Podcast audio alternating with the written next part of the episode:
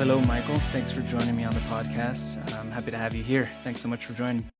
I'm delighted to be here. I've been looking forward to this conversation. I, I feel a connection already between the two of us. Yeah, I read your your profile when you you know when you reached out, and I was like, this is a perfect match. I'm I'm glad to have you on. Um, so yeah, I, I usually I start when have, having my guests just give a little bit of a personal background, uh, you know, where they where they've been, where they're wanting to go, and and and their story. Yeah, absolutely. I'd love to dive in. I'll try to be brief, but by all means, feel free to ask any questions about any piece. So I was born and raised in a very poor family and a very abusive family, and a lot of bad stuff went down. My dad went to jail for ten years, and I left that town a very, very angry young man. And so I go off to college, and I uh, kind of what I call the church of hedonism. I drank like a fish, chased the ladies, not very well. I wasn't good at that. Chased the online ladies a fair bit, which turns out that's a lot easier. And uh, trying to see if I could find my way to make that be the key to happiness. Turns out didn't work. And as I'm going through graduate school, uh, I kind of decided, well, that's not working. I knew I wanted to have money. I knew some stuff was important in life. I knew I eventually wanted to have kids. And so I thought, well, the, the, the booze and the ladies isn't working. Let's try something else. And so I started realizing I needed to grow a bit more. I started realizing I needed to find something deeper and more meaningful in my life.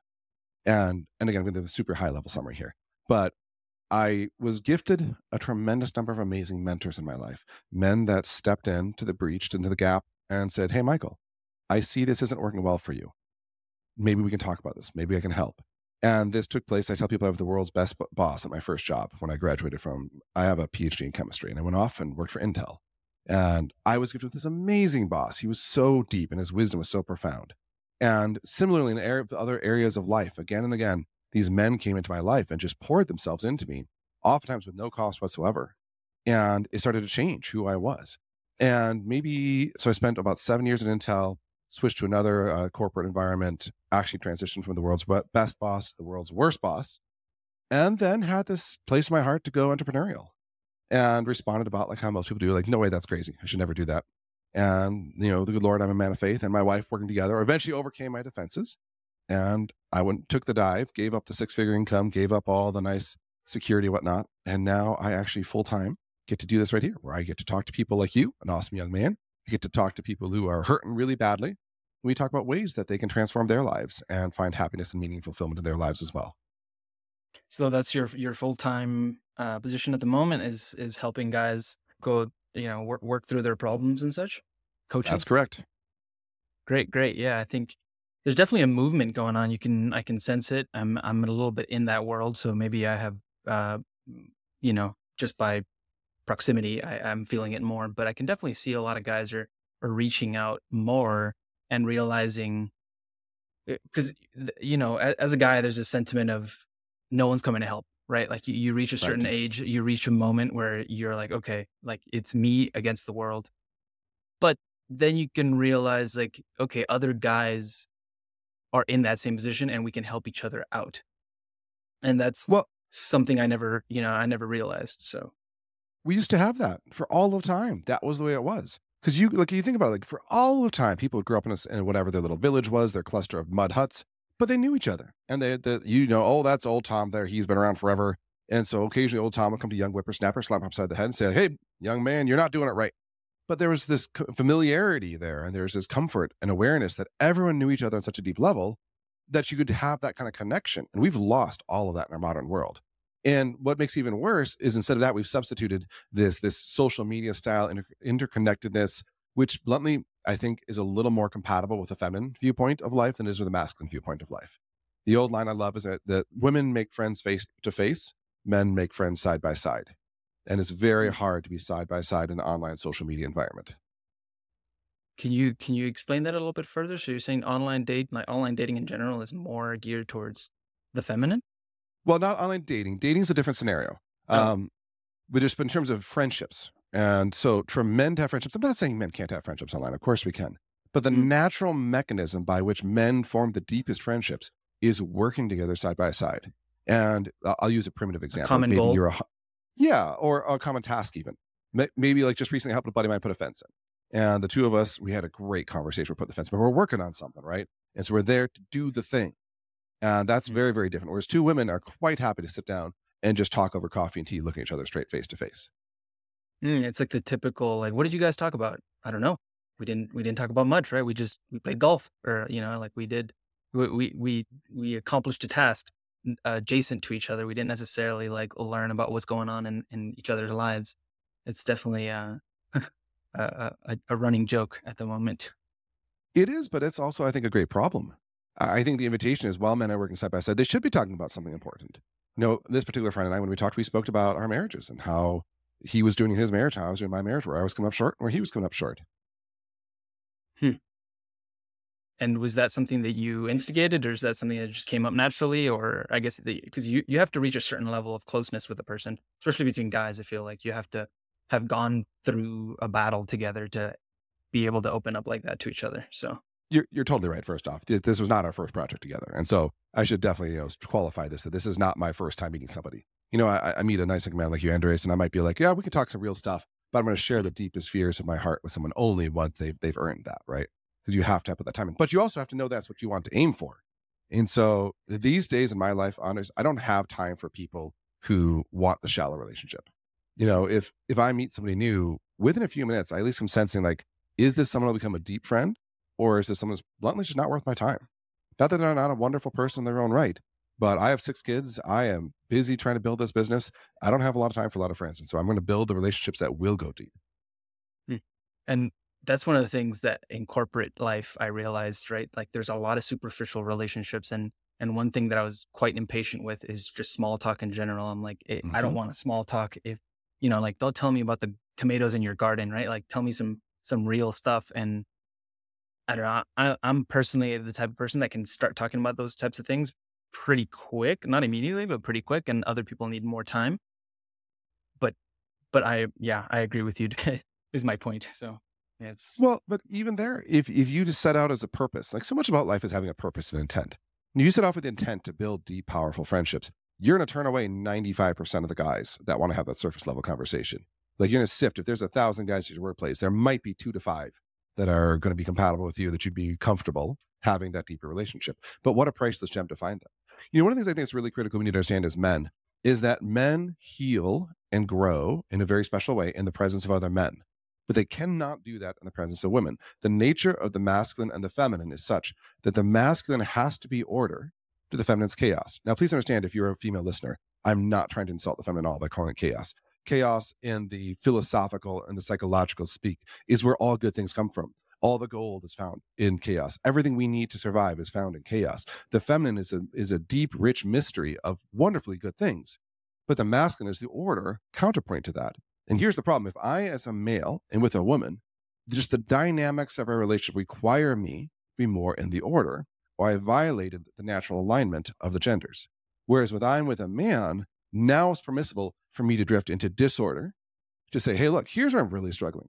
My marriage is a hot mess. I'm yelling at my wife. I'm showing up poorly. I mean, I can make up more stuff you want. Like all, all this stuff that I'm doing wrong is only really safe to fully go into in the male male environment where I am no longer required to be order in that particular dynamic engagement. And this is something I think a lot of people don't really grasp when they're so want to be so egalitarian and say, oh, well, men and women are the same. It's just different plumbing. Well, no, no, they're not actually. There's tremendous psychological and physical tests that have shown the vast complexities of differences between how the two genders operate and see the world. Hmm.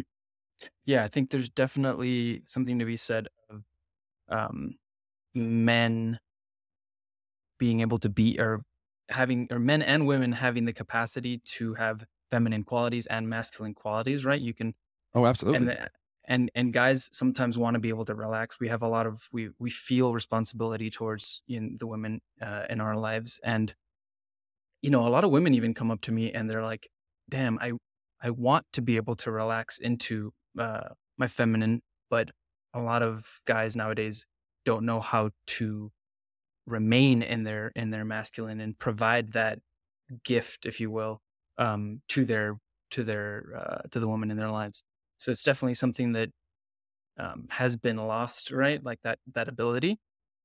So yeah, it's been strongly continue. discouraged. It's beyond lost. Like it, it's actually been, it now is punished. The idea of toxic mm. masculinity mm. has been so twisted. And don't misunderstand, there is of course a toxic way to be masculine. In the same way, there's a toxic way to be feminine. There, you can mm-hmm. go toxic in all the different directions. But I think there's been this confusion that says all or perhaps nearly all masculinity is toxic. And that's certainly not true. And because of that, so many men are afraid to really lean into that toxic, into their authentic masculinity because they're afraid of it being called toxic, even by their own internal voice. And so I totally sympathize. There's a lot of women who want to be feminine, but can't find that rock, that that you know stable platform of order to which to relax into. Yeah, that what you said there about having your inner dialogue, like you either had an a hyper masculine father, and that made you want to become the opposite because you were you you saw that as toxic, or you had complete lack of masculinity in your father, and so then you become like a hyper masculine and go in the opposite direction, right? It's like a pendulum, and you need to be able to find that center uh, unaffected by your inner dialogue, your inner critic, uh, and that you know that internal judge that we all have within us, right? I think I can maybe you make this a little tiny bit simpler and invite a man to look at his own emotional state. When a man is able to approach a moment in time with a place of calm and peace and confidence, he will find his way into his own authentic masculinity. When he approaches a moment in time into fear, desperation, anxiety, there's almost no chance he's going to find the proper authentic. Then he swings. He either, from his place of fear, swings to being overly masculine. We'll do this, you do this, now do this, blah, blah, blah. Or he swings to the overly sensitive. Oh, I don't know. It'll all be fine. I'm sure everyone will get along just fine. When the proper one comes from this, this place of calm of saying, well, we're in a pickle. This is this is not a great spot, but here's what I think we need to do. Here's the direction we're going to go, and here's how I think it's going to work. So it's all riled up together. This is let's go and there there's a confidence there that's not coming from uh, uh, bravado. Hmm. and you can still receive the information from the feminine right? Like from from from the woman in your life right? You can still receive it i guess masticate it and then or you know process it rather and then utilize that in in continuing to lead right? It's not so when you say you you're overly masculine or overly aggressive about you we're gonna do this right? Is that what you mean i suppose is the question? Yeah and and let me perhaps put some other context here. It is quite normal in a male female relationship that she does the vast majority of the talking and you have to learn how to really listen and that's not an easy skill. But let me go a level deeper there. The average person doesn't actually necessarily want to get their way. What they really want is to be heard to be understood to be connected to be part of something bigger, to feel taken care of. And so, if you really get a woman in, in who feels understood, who feels heard, who feels connected, like feels like you're going to take care of her, she won't fight quite as hard if the final plan you choose doesn't have every single I dotted and T crossed the way she thought it should have been initially. And that's part of what it means to be an authentic masculine is to say, I hear you, I understand you, I take your input, I value your input. I will take care of you. I see this picture. We are stronger together than we're apart. And this is the direction based upon your input, based upon my input. This is the way we're going. And and there are many decisions that my wife takes lead on. But the big decisions when something really comes to a head, there there's there's she needs the masculine in the same way that I need the feminine. Yeah, that's that last point is is quite important. I feel like there's been a lot of devaluation of the of the feminine, right?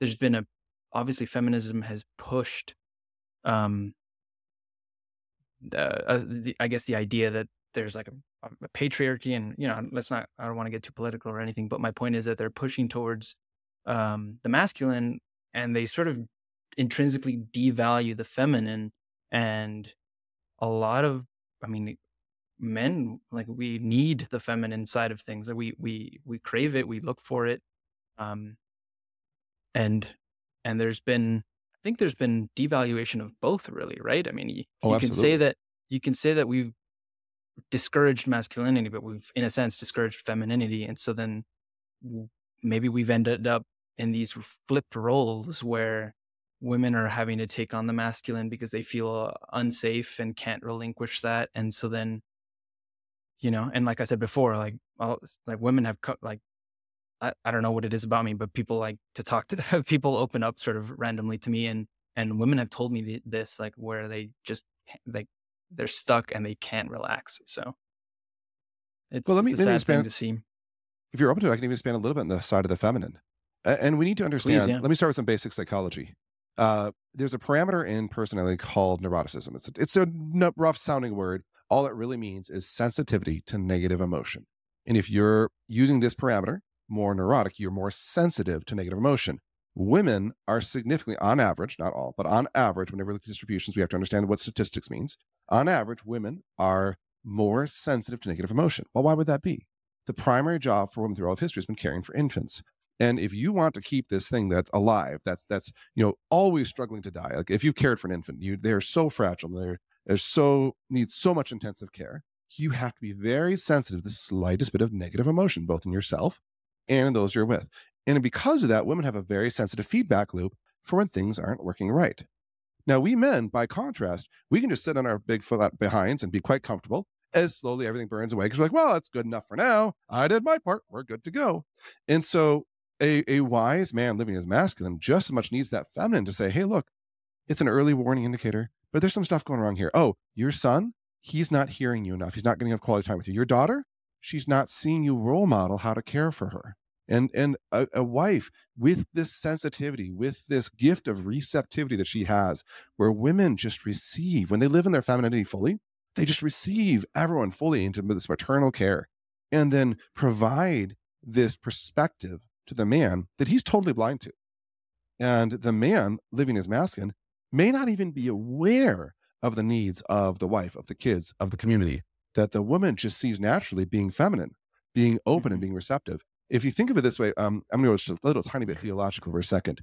Everything in a woman points inward. You see this genetically in the feminine feminine genitals. Everything points inward, whereas everything in a man points outward.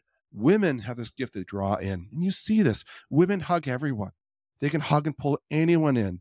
Men, we have this outward focus. It's hard sometimes for us to hug somebody else because we're outward. We want to push ourselves out onto the world. And you need that balance. And it's not all push on the world. Sometimes it's come on in, be calm, live in the moment. This is the moment. We don't need to build the new expansion of the house, get the new promotion of the work. We need to live now because your kids need you now. And you're missing that. And 20 years from now, those kids will be gone. And if you're not part of their life, you will have lost that connection with them forever. And I'm just picking on kids because it's the most obvious example, but the feminine is this source of of growth and newness that men need just as much. Hmm. That sort of brings to mind this idea of, um, you know, my my grandfather. He worked during the he he ran a business during the day, taught university classes in the afternoon. So you know, my father has told me before that it was like you know I barely saw him, and then I saw my father more than he saw his. And sometimes I think, you know, when the day does come that I have children, hopefully, like so what I'm doing now, I get to see them even more. And, and yeah, it's a little bit of a motivation for me sometimes, you know? Absolutely. It's not the complete picture, but yeah. We men get too focused on, ex- on executing performance. We get so focused because if you think about like you're in a soccer team, right? And it's that critical moment. The ball passes to you. You're in front of the goal. You swing your legs. At this moment, one of two things is going to happen. That ball is going to go past the goalie into the net, and you get carried home on the backs of everybody on your teammate, clapped on the shoulder. You're the hero. You won the game. Good job, buddy. Or it misses. Your team goes home in sadness, and you don't get to go to the pizza party, whatever. Like it, the difference there is stark in the male mind. And we get so focused on this job, perform, blah, blah, blah. But the reality is, as we said a second ago, what really matters is relationships and these connections. And the feminine is necessary to pull us out of ourselves. We, it, another way to say it psychologically is that women soften men. And that's very much needed. Hmm. That's interesting. That's an interesting perspective. I never thought. So, do we harden women? Um, I guess we we provide a foundation for women. He, okay. Let me use one of my favorite metaphors. So, for a while, I lived in Oregon, and this Oregon coast, you have these big rocky monolith pillars, right? And the waves mm-hmm. come smashing in on the rocks. It's really quite beautiful.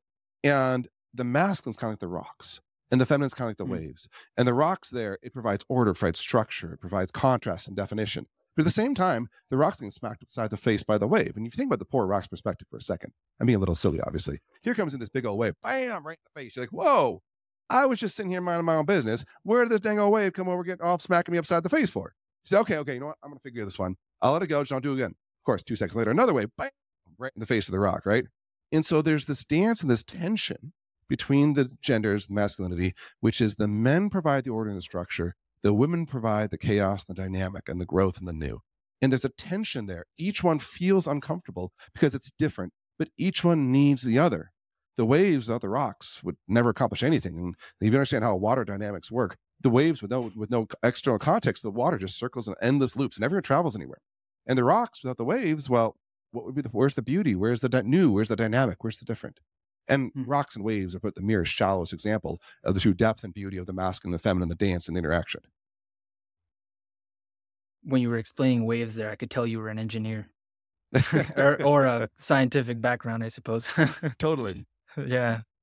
So I, a little bit of a change of pace then. I mean, now that we're already talking about uh, your schooling and all of that, um, what was what was the trend? What was that mental transition that you took? Because I mean, I I was an engineer and I left that behind at this point, and um, and it was definitely a difficult thing to to do. I think a lot of us, like we were saying before, like we're go go go, um, and oftentimes we identify ourselves with our career with you know like I I used to think I'm an engineer. That's who I am, and it took a lot of work internally to sort of let that go and um and realize I can be more. I want to be more, and you know I want to explore a little bit more of what what uh, the world could uh, provide for me. So.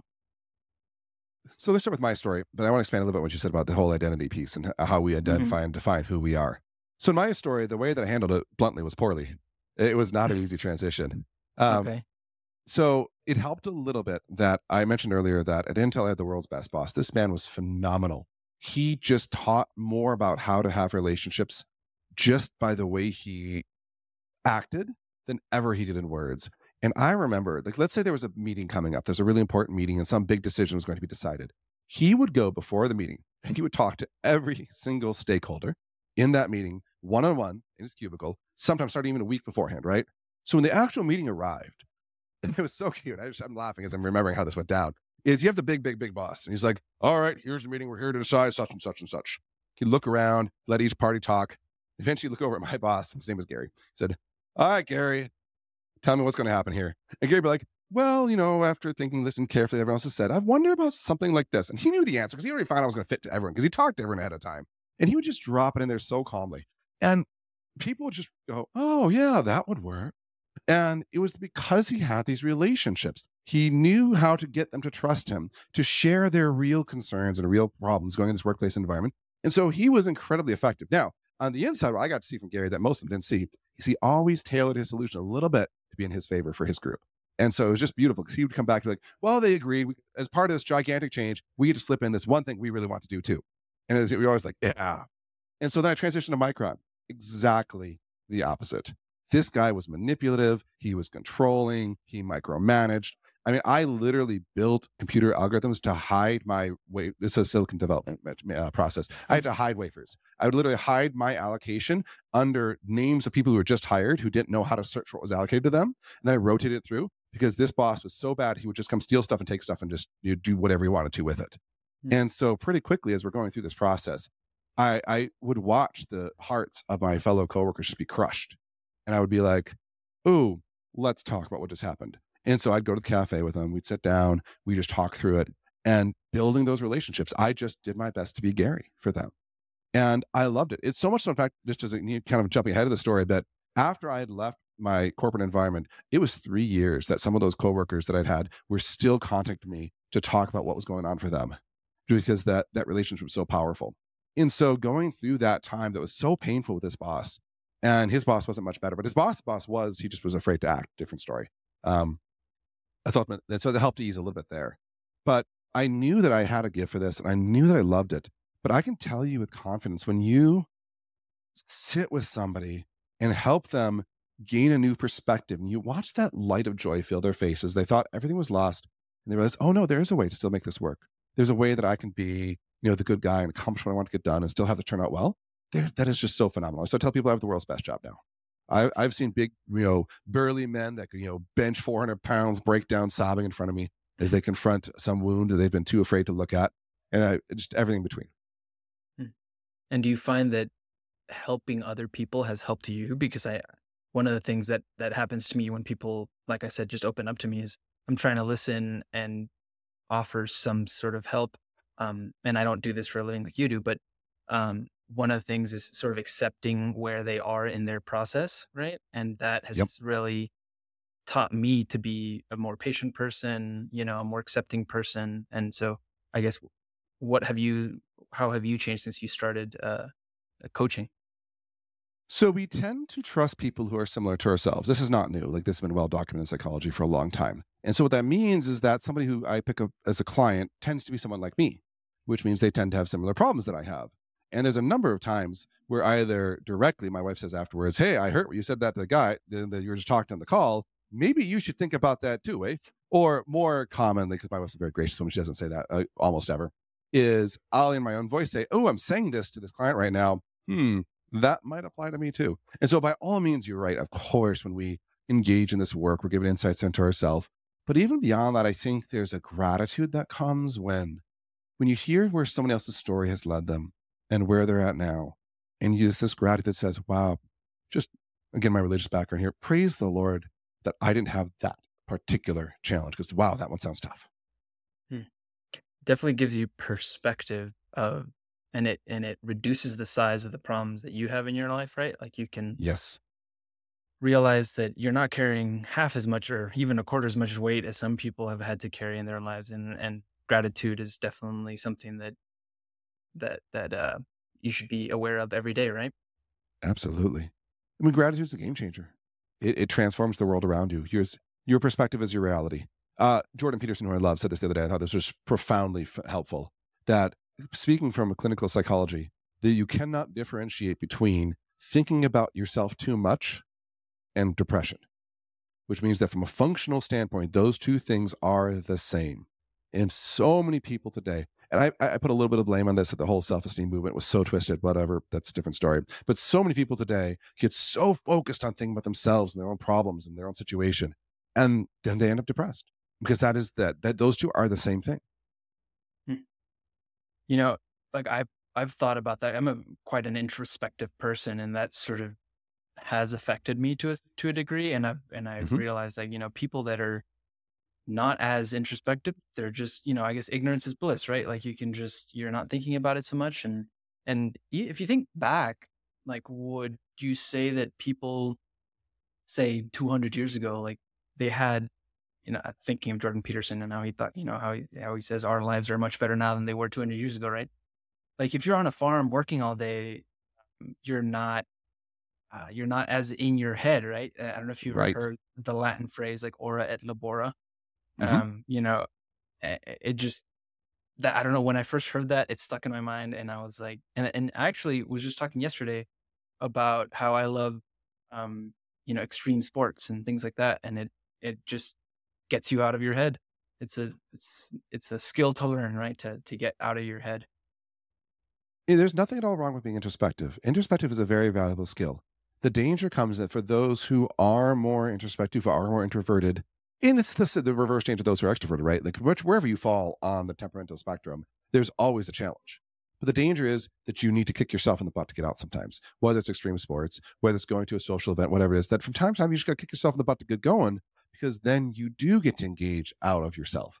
And you're totally right. 200 years ago, you're trying to make ends meet. Your family's dying of starvation, whatever. You barely got enough food, and you got some mountain lion trying to eat you. You got no time to think about how terrible your life is. You're like, "Don't eat me, mountain lion." I was gonna stab you the thing, right? I mean, I'm exaggerating a bit here, right?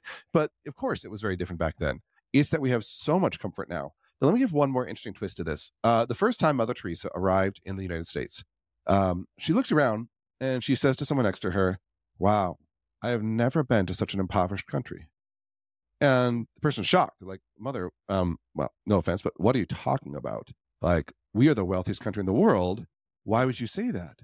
And she and her Mother Teresa kind of nun like way goes, Oh, no, no, no. You're talking about financial prosperity. I'm talking about emotional poverty. And I think she was right, spot on, or said differently. Henry David Thoreau said, Men live lives of quiet desperation. Women too. He, he just, you know, just the generic men, mankind.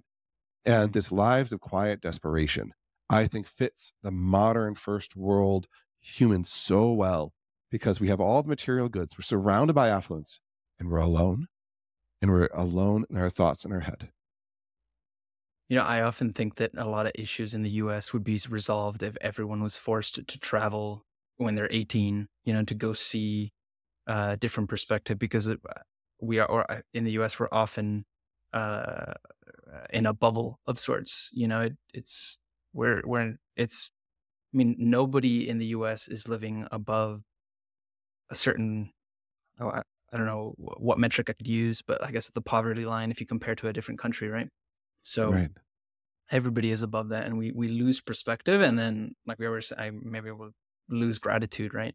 And so it's and may I do you think this is like particularly to the U.S.? I mean, maybe the U.K., maybe Western Europe a little bit as well, but but it seems like countries that are a little bit more well off uh, have that issue. There's a cultural element of the United States, which has always been the I'm independent, I can do it mm. myself, I don't need anybody else, which makes sense. Look at where we came from. And that's not the same thing in a lot of the other, uh, I'll say, first world European countries. This last summer, uh, there's one of my favorite camping trips of the year. We get a whole bunch of dads from church. We end with 10 dads and up to about 40 plus kids, and we go camping. And we just take over this huge group camping site. And this time, somebody brought along a French exchange student. She was a wonderful girl, very kind. And the whole camping trip, she was always sharing comparisons with what it was like for her growing up in rural France. And it was phenomenal to watch these kids' eyes just open. They're like, what? You guys do mm-hmm. what? And you do what? And she, like, at one point sang uh, a French campfire song for us, which is kind of these sad military songs they sing, because that's apparently what you sing in France, how all the military fights have been lost. I'm, I'm being a little harsh there. That was kind of a joke. But I mean, she was a wonderful young girl and she shared all these perspectives. And I could not agree more with what you're saying that the benefit of seeing the bigger picture so helpful. I invite people that maybe you don't have the time or the money to actually travel. Great books can get you there too. Reading books that offer those different perspectives is is is perhaps not as powerful, but still a wonderfully good thing. Hmm. You know, I, I often um, uh, I hear some single or maybe I guess either stay at home moms or single moms and such say, ex- saying how it can be a little bit of a lonely life. Yes. And I think to um, just maybe my, my childhood a little bit where um, my family's from El Salvador and or Central America, and we would get we do these get-togethers in my grandfather's ranch, and it was like twenty five or some amount of cousins. I don't know how many cousins I have, right? And so then there was always like a sense of community uh, that I would very much appreciate and I probably wouldn't recognize had I not grown up in the US. This is when mm-hmm. I would visit. And you can tell sort of in the US where the nuclear family is more important than the extended family. And there's, you know, there's people that maybe just haven't uh, seen their cousins or seen their extended family as much. And, and we, and I guess my point is um, that we've sort of lost that community a little bit. And, um, yeah, and there's benefits to it, right? Like sometimes large families can be a bit chaotic, but um, but having that um, that community for men and for women is I feel like important, right? Like it's almost like there's a bit of a trend going on right now of, of people saying that they just want to start like a group of farm uh, of homesteads that are all are next to each other and then just all homeschool their kids together, right? Oh yeah. And I'm in my head, I'm just like, well, that's a commune, but like not a commune, yep. but like a but basically, no, right. right? That, that's the technical definition for it. right. It I has a little bit of a negative. Connotation. That is what it is. Right. Yeah. It has maybe a little bit of a negative connotation, but uh, but yeah, it could be. I don't know. It could it could work. It could be a, a solution moving forward. So, but look at the yearnings of the human heart. Humans were never meant to live in isolation. The you know you go back again 200 years plus 200 years to 100,000 years ago, and you wouldn't have a woman raising children you'd have a whole community of women all raising the children next to each other. And it wouldn't just be a little boy that's, you know, misbehaving and mom has to deal with. There'd be a whole line of women there that not only them, but there'd be a whole line of men coming back that evening when they got back from whatever hunting trip there, whatever they were on. They'll then back them up as well. And that community is critical. But what happened though was we all got betrayed by our communities.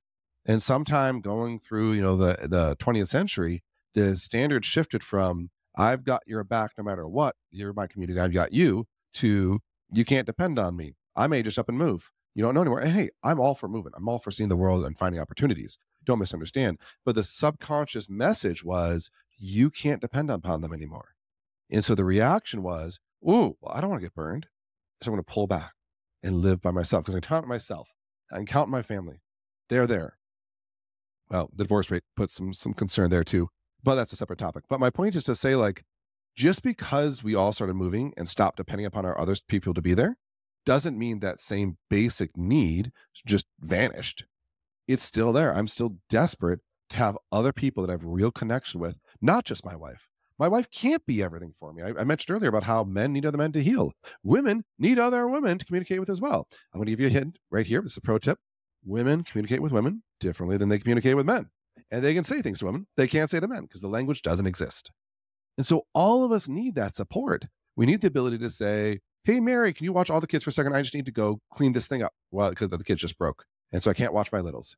And so there's this I've got your back feeling that's totally lost. And there's a lot of people talking about starting some variation of a commune. Uh, I've been, you know, discussing that as well. But while I recognize that communes have been badly abused through history, at the core of it, the cry of the human heart is I want someone beside me. I want lots of people beside me.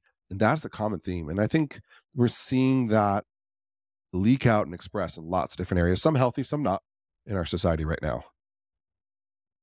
And how does that mesh then with sort of the idea of empowering the individual, right? Because, you know, taking ownership for where you are in life, where you're wanting to go. And um, it's definitely a little bit ingrained again in the American culture of the, the yeah, again, harping a little bit to Jordan Peterson and some of his work, like it empowering the individual is an important thing. And I, and I do believe in it, but then I guess my question is, how does that mesh together with this need for community? we we need to be very careful to say that when we empower an individual, the goal is never to empower them towards the end of, of harm, right? If you go back to like the Hippocratic Oath, it's the first rule is always do no harm. And there is danger in over empowerment. Note where I'm not about to go become some radical socialist here on you. We're, we're, we're, we're still living in America. But to say that I still have these basic needs, well, I look at as empowerment is freeing someone to find those needs and be free to find the needs in the way they want to find them. And I think the danger on a more practical level is we can confuse individual empowerment with lack of need of other people. And there, there, those are two separate things. And I'll use a practical example. I have moved my life now to four or five cities. And each time I to greater or worse extent, set about to find connection with people in those cities. And as I've gotten older, I've gotten better at doing it. Not because it's actually easier; it's actually harder as you get older. Because when you're younger, it's just natural ways to meet people all the time. As you get older, you, you got to work harder for it. But I've learned how important it is, and it takes away none of my individual empowerment to say that when I move to a new city, I know how critical it is that I immediately set about finding relationships because those are what sustains me. But let me use a silly example. Like if I were to say, I'm going to empower you so much that you don't have to eat food if you don't want to. Well, you're still going to want to eat food, right? Like because that's a basic human need. Similar with water and air and shelter and all those kind of things, right? And my claim to you is that the need we have for this connection is as basic a need. And when you are empowered as an individual, you're free to find food in whatever you want. Maybe you want to farm, maybe you want to gather, maybe you want to try some new farming technique. And this is the beauty of the free market is you can try some new technique of farming that may be exponentially more successful or maybe not. But either way, you're free to try it out and see what works. And similarly, we're seeing that right now in this connection. Is Facebook the right way to connect to people? Is Instagram the right way to connect to people?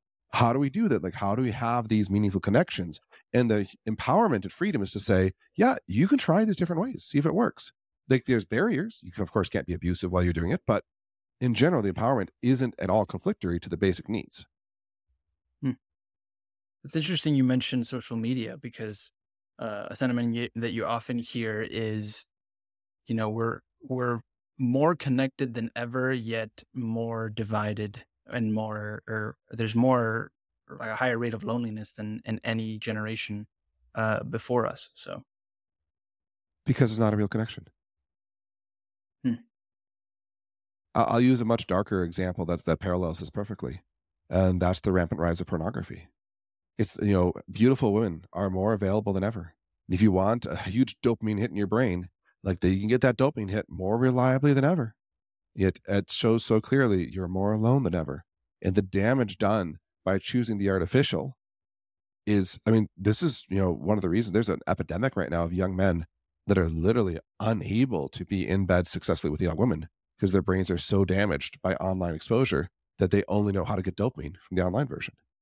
And I think there's there's the danger, it's less extreme, but there's a danger of something similar happening with the social media where it's fast, it's dynamic, it's catchy, it gets your attention, it's it pops new things up all the time. It's even cool. Uh, you know, the other day, I, lo- I, saw some neat way to try to fix a piece of drywall hole, and given that I have six codes, I have more than one drywall hole here that I've got to fix. And so it was it was informative, right? But at the end of the day, it's no substitute for the real thing. And our our, our deepest need isn't for the dopamine; it's for the connection. Hmm. Can you say, can you explain that last part again? The the the need isn't for the dopamine; it's for the connection. Because So I mean, one sort of feeds the other. I don't know where is yeah. Um, it is true that connection can feed dopamine, but it actually feeds it less than the artificial things do. Um, let me, hmm I'll, I'll go back just because the pornography thing is just so easy an example and is so well documented scientifically what's happening inside the human brain that when you expose yourself to that, you get dopamine hits like mad. And for those who don't know, dopamine is a neurotransmitter that is involved with pleasure. Because when you get feel when you have dopamine released in your brain, it feels really good. It does. But the, the problem is because the connection piece isn't there, because it's just a bunch of pixels and not a real woman that you've you know made a real commitment to and shared your life with and, and intertwined your lives together. You know, I, I believe it was uh, Pope JP2 said that the problem with pornography is not that it shows too much, is that it shows too little. It doesn't show the real human being, and there's no real connection there behind it. And so your brain just on its own circuit, dopamine circuits are programmed to just seek more dopamine because it feels good. And that's a loop that just keeps running, keeps running, keeps running. But then you burn the ability to share yourself anymore because you're so abstracted in what your dopamine circuits will fire off of that maybe going to a movie with a real lady doesn't sound fun anymore. And so you go there and you're like, oh, okay, I'm here. I'm doing it. I'm at the movie. This is kind of lame. Maybe I should watch it online later on. This is still kind of lame because we we've burned our dopamine circuits so badly they don't know how to process the real thing. And whether it's just, you know, maybe another example would be sugar. For most of time, we uh, did not have any refined sugar. If you had a little bit of honey once a year, that was amazing. Otherwise, it was what you got in fruit. And now we have refined sugar. And you see with kids right now, there's a reason why there's sugar added to every single boxed food in existence. Asterisk, not quite, but uh, virtually every. Because once you start getting used to having sugar added, that's what you want. Your dopamine circuits expect that large amount of sugar.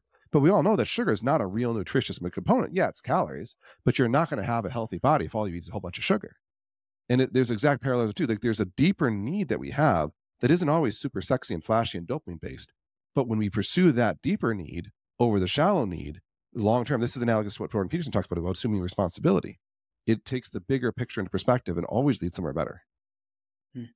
And isn't there uh, the aspect of well of um, say that you were going to go uh, to the movies with a girl, like you were saying, to to use your example, the idea in your head is better than the actual act often oftentimes right and so obviously something with like something like pornography could also uh it could it could happen this in the same way right where the idea of of of sex is better than than the actual way it happens in your life and so then these artificial um dopamine hits that you're that you know in social media when you're scrolling through Instagram and all that it's sort of similar to having just a very vivid idea in your head of what something is going to be like, right? So it overstimulates even more than, you know, so so it's almost like it the issue always existed. It's just been exacerbated because of social media. Yes. Yes. You know, one of the things we're trying to touch on here a little bit is do you live in a world of facts or do you live in a world of stories? And we all want to say we live in a world of facts. We want to say, look, this is a pen I'm holding in my hand right now, right? Well, the reality is actually that's not the case. And if, I'm going to go back to my engineering roots here for just a second. Imagine for a moment, if you will, the terabytes of data that come into your eyes every single moment that you're looking around. Okay, just terabytes upon of visual data. So much data comes in. Your brain cannot process all of that. And so, literally, there's entire circuits in your brain whose function is to throw most of that data away. And in fact, your your understanding of what's happening around you is more based upon what your brain remembers happening than what actually is happening. And if you ever doubt this, the way to prove this is really simple. Just take your head and shake your head. Is like do this for a little bit. Now take your phone, hit the record button, and do that with your phone, and see if your experience what your brain perceives as reality looks like what the screen looks like when you shake it. And it doesn't because your brain averages based on what it's seen. So the reality is at the end of the day, I have this massive amount of data coming in, of which, by the way, is still a tiny subset of what the world contains in terms of actual data. And I throw almost all that away. And what matters is the story that I create out of the teeny, teeny, tiny piece of data that I retain. That's the story that on which upon I base my life. And this is why it is entirely possible for you to look at something and see uh, sequence A, somebody else to be watching the same thing and see a totally different sequence. And both of you are right because of the ridiculous terabytes of data available from that sequence. You chose a different 0.0001% of the data to keep than they did. Hmm. And we need to understand this. Like when we start talking about stories in our head and expectations, that the story in our head is more powerful for how you live your life than whatever the reality is. Because let's say I go to a movie with a girl, such a great example, that even the quote unquote reality of that could be radically different. If I really like her and I'm excited, ooh, I'm feeling dopamine, I'm happy, I'm excited. I'm, oh, yeah, I like this girl. I've been trying to date her for years. She finally said yes. Whereas if I'm like, oh, I'm only here because I made a bet with somebody that knows I'd actually take her on a date. So I'm trying to win the bet, but I actually don't really like her. Was this thing over yet? Like there's a story that I'm just starting to fold in that literally transforms my experience in that moment of whether or not I enjoy going to the movie with this cute girl. And I'm sure in the in the version where you're less interested, she'll be more interested in you, right? and they say. but um... there's a funny flip there. But when we talk about attraction, the, the, the attraction equations are, are that's like a second order dynamic when you start talking about how right, attraction right. works. Yeah, yeah. I'm just more so making a joke, but yes. But so, what is some practical advice for somebody? Let's say, um, like a, a simple thing uh, that I was conversing with a mentor of mine yesterday was that you know, say say you go up to a coffee a coffee shop and you order a a coffee, but you're like, oh, you know what? I had too much caffeine. I should probably get a tea. And mm-hmm. then you don't, you decide not to do it because you tell yourself a story of like, oh no, I'm probably bothering him, or you know, he's had to deal with a lot of people. But so then, when in reality, it's like, you know, three customers ago, it was a crazy homeless guy that made a big disaster, right? So it's like not even the the he's not even worried about you, right? So what is what's the tactic that you can take to to then you know, other than being obviously conscious of it, but is there something else that you can do, or is, is it is it just a muscle that you need to practice? It's certainly a muscle you need to practice, but let me start with the perspective because I think the story and the mm-hmm. perspective mm-hmm. are so important. Start with the perspective that everyone is desperate for deep connections and simultaneously terrified of being hurt in the process of trying to find it. And there's this incredible tension present in all of our hearts. I need this thing so bad, yet I'm terrified of what's going to happen if I actually try to pursue it. So when you look at that from that perspective, my question to you is always, how can you approach the situation in a way that unlocks the terror? And I'll give you a magical bullet. The human smile is one of the most powerful things you can do that will sidestep some of the negative stories in people's heads. And I'll, here's a challenge that I'll give you and all the listeners. The next time you're in a situation that feels a little, little bit awkward, put on a big old smile and approach it with a little tiny bit of humor. Even if it's self deprecating humor, that's okay. That'll still get the job done. Like, you know, uh, I'm such a klutz. I can't believe I forgot this thing. But, you know, I don't know if you're even available, but could you maybe help me out for my own silliness here? Mm-hmm. And because we're smiling, because we're making levity of it, it unlocks some barriers to say, you know, it's okay. I'm not going to stab you in the back if you get acknowledge a little bit of littlest bit of real connection with me here. But it also then gives them permission to say, like, maybe five percent deeper with this guy. Maybe maybe it's okay to go five percent deeper connection. And he'll look you in the eye and say, Yeah, dude, I can totally help you out. I've made that mistake mm-hmm. too. You might say that, whatever, but that right there is, is me saying, I have a problem, and you saying, I have that problem too. That's connection. It's still shallow. Like, this is not a deep, powerful friendship I want to encourage people to eventually work towards, but don't underestimate that bit of real connection right there because a little piece of your heart goes, Oh, I'm not alone. And that is a powerful, powerful thing to start pulling on people's hearts with. And, and I don't use, I encourage you, don't use this in the dark side of the force because you can obviously use this to manipulate people as well. But this ability to smile and to offer a safe little bit of connection can be very, very powerful.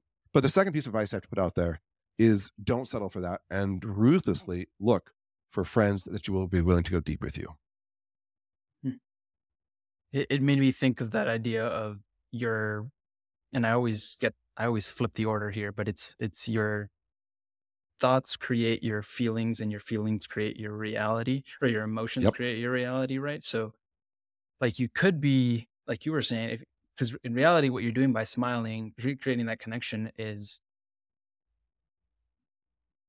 setting the tone for the conversation right? And so then if you come at it worried that this other person is going to be angry maybe they're in a great mood but they're reading facial expressions on you and then they're going to feel like oh something is wrong with this guy right? So then they're going to become uncomfortable. So then you know we don't know yeah, more how, guarded right and so then you created your own problem which you could have avoided if had you not um you know held that belief right so true it's, it's it, i forget i don't remember the statistics something like 90% of our problems are nowhere near as big of a problem as we actually think they are and when we learn just to laugh at ourselves not only do we unlock half the world's greatest jokes but we also uh, find the ability to just let go of all the stuff that gets in the way of what really matters is this a real statistic or is this just one of those um I don't know. I read it once something a long ago, but I'm, it's so far abstract at this point in time. I'll say I made it up. Right, right, right. Yeah, I mean, well, I guess an idea that I love is that the majority of the problems in well, like you said, yeah, the majority of your of your problems are within you. So then that means, okay, well, I have control of everything, and I feel like that's a big thing, especially among men. It's like feeling like they don't have any control of their lives, and um, it's definitely a sentiment that I had. At at, at one point in my life. So we all um, do. Yeah. You go back to the uh, again, going to the biblical text. Go back to the story of Adam and Eve. Originally, Adam and Eve were made without sin. They had complete, perfect self control. They mess up. They lose that self control. What's their solution? Well, fine. If I can't control myself, at least I control you. And that's mm-hmm. the way that so many of us try to live now. Is it's too scary. It's too dangerous. It's too overwhelming for me to look inside myself, control myself. So I'll try to control the outcome and control someone else. Hmm. Is there um, speaking of Adam and Eve and and um, sort of that uh, metaphorical apple, right? Is there something to be said there about? Um, I, I guess I'll let you extrapolate there, but like, is there, you know, is there something to be said there that like men need to be taking more responsibility and and or is there a responsibility that we hold that maybe women don't? So let's dive into that story because that's a phenomenal text and there's so many layers there. Uh, Adam, Adam is created first, and to Adam is given headship of all of uh, creation. And then Adam, uh, God creates Eve out of Adam, out of this man, woman is created, right? And says you need to care for her. Well, and then the serpent comes in the garden, and so you, if you read carefully in the text, you'll read that while the serpent is talking to Eve, Adam is standing there. He's right next to her, and this this is discussed a little bit later on there in chapter three that he was right next to her, he was with her the whole time. So what that means is that Adam is standing there as the serpent's trying to hoodwink his wife, and he says nothing. And any response would have been better.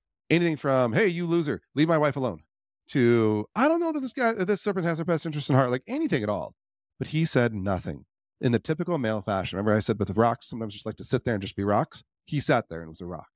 And this is the time he needed to lean into his authenticity as, as male to take responsibility to say, I was made the guy who has to answer to God for why this garden is, is has problems. So, so I'm not, don't want a problem. Serpent, take a hike. Get out of here. Hmm. But it says the reverse. When God comes in and confronts Adam, what does he say? This is so great. I love it. He manages in one sentence accuse everyone else but himself. Well, you see, God, it was the woman that you gave me. That was the problem. Not me. It was the woman and you. That you because you gave her to me and it was her. You know what I mean? It's mm-hmm. not my fault at all. And obviously, they got kicked out of Eden for that. And in a real way, men today will get kicked out of wherever they think their Eden is if they refuse to take responsibility for what they've done. And they're taking their women along with them, right? Because they're not providing um, that need that they have for them. Absolutely. And that's not that's not some statement of like patriarch or anything. That's just a metaphysical mm-hmm. truth. And we see that played out in the statistical data for population analysis at large. Just look at what happens to families when dad's gone.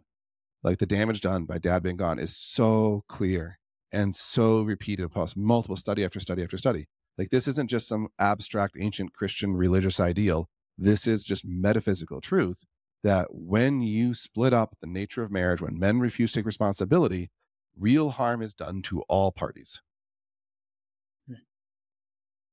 And so, is there something that women can help men with? Is there a way that they, you know, like, because I, I, I sort of want to give a perspective. I don't want to make this entire hour about how you know how guys can can do a better job, but is there something they can that women can do to help the men their the men in their lives?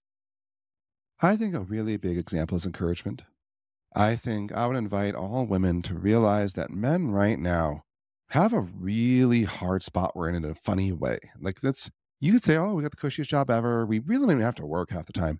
But the spot we have in a hard way right now is we're trapped between the societal message about men, but the yearnings of our heart.